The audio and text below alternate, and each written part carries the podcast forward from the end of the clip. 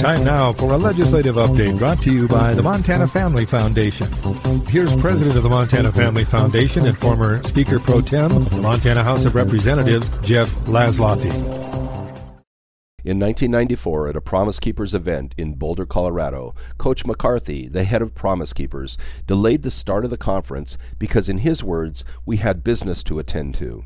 According to the coach, every time Promise Keepers, a nationwide gathering of Christian men, came to Colorado, the hotels in the area saw a huge jump in the use of pay per view porn movies. He said the same thing was true at their pastors' events.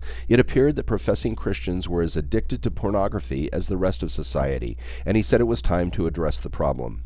Some estimates put porn industry revenue as high as $10 billion annually in the U.S., and those of us in public policy see the real cost on a regular basis. Pornography addiction leaves behind it a trail of victimized women and broken marriages. The idea held by some that pornography hurts no one could not be further from the truth. And it's not just men who are addicted. We're now seeing increasing numbers of women, teenagers, and even preteens. The problem is getting so bad that state legislatures are beginning to take action.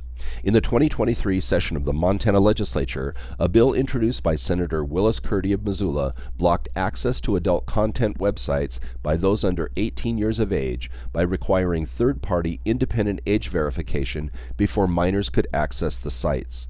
The bill easily passed the House and Senate and was signed into law by Governor Gianforte.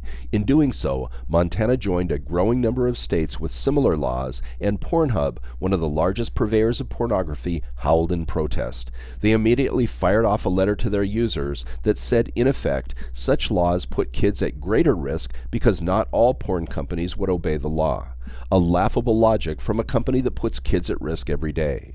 When the law passed, Pornhub threatened to pull out of Montana, a promise they made good on shortly before the law took effect on January 1st. Anecdotally, information technology officers at several companies reported that their phones were ringing off the hook as hundreds of their customers called to report something wrong with their computers because they could not access their Pornhub accounts. As I said, Montana's law is just the latest in a growing trend designed to protect minors from the harmful effects of pornography. The whereas clauses at the beginning of the bill describe pornography as a public health crisis among minors with wide open access to online content. The hypersexualization of teens and preteens leads to increased sexual activity at younger ages, and also the promotion of risky sexual activity leading to an increase in sexually transmitted diseases.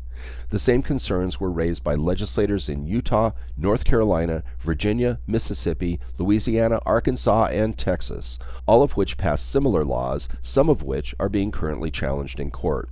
In Utah, a judge recently dismissed a lawsuit brought by the Free Speech Coalition on behalf of the porn industry. Similar challenges are also ongoing in Louisiana and Texas. With Pornhub finally out of Montana, we'd like to take this opportunity to thank Governor Gianforte and the legislature for taking this problem seriously and doing their best to keep Montana a great place to raise our children and grandchildren. For the Montana Family Foundation, this is Jeff Laszloffy reminding you that this government is your government and your input does make a difference. Contact the Montana Family Foundation at 406 628 1141 or on the web at montanafamily.org.